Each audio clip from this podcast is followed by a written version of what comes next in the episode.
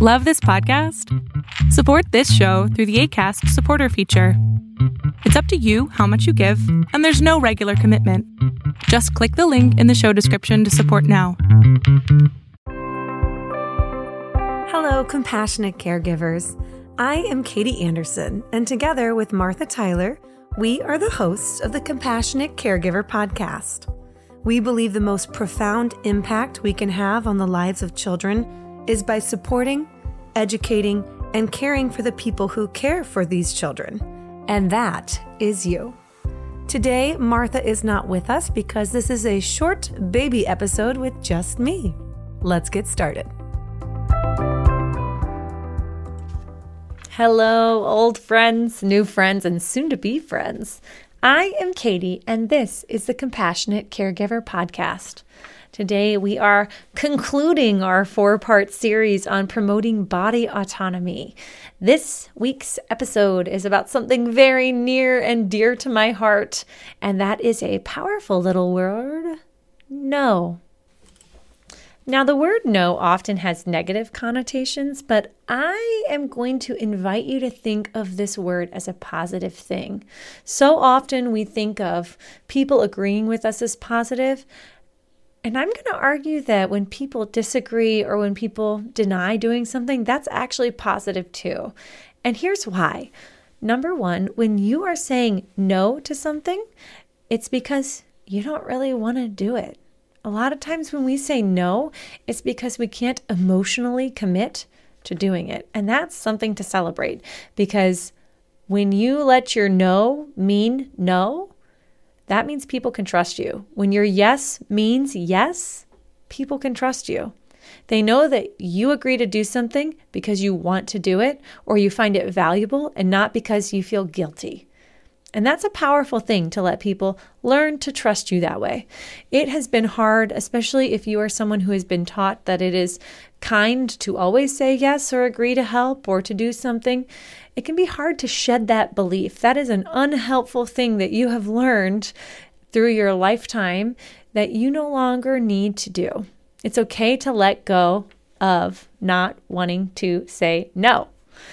I think no is a really powerful word, and I actually encourage children in my life to say no to things all the time because they so infrequently can and they need practice, especially if I want them to be able to assert their own autonomy over their body or to feel like they're going to have a no respected. So here's how I do this I invite children to say no to me all the time. I do this by creating choices for them. So I will say, Oh, you know, hey B, could you give me a roll of paper towels? It's okay to say no. I sometimes will ask children to do things that I know they're not going to want to do just because I want them to practice saying no. I don't want a child to believe that they must always do things to please people. I want them to know that they can still be respected and trusted and supported and encouraged when they say no, that they're still lovable. So often children are afraid to say no because, hey, they rely on adults for everything in their life, really. So it can be scary to say no.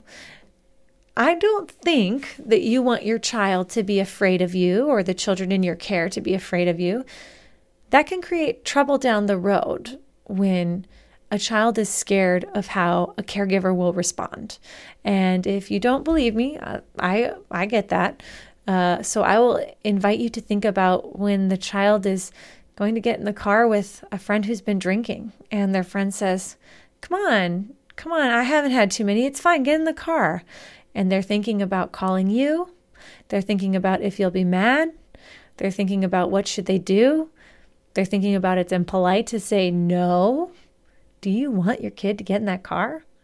Or how about like the old, not a wives' tale, the old saying, the if everyone's jumping off a bridge, would you do it too? They would if they were taught that it's rude to say no.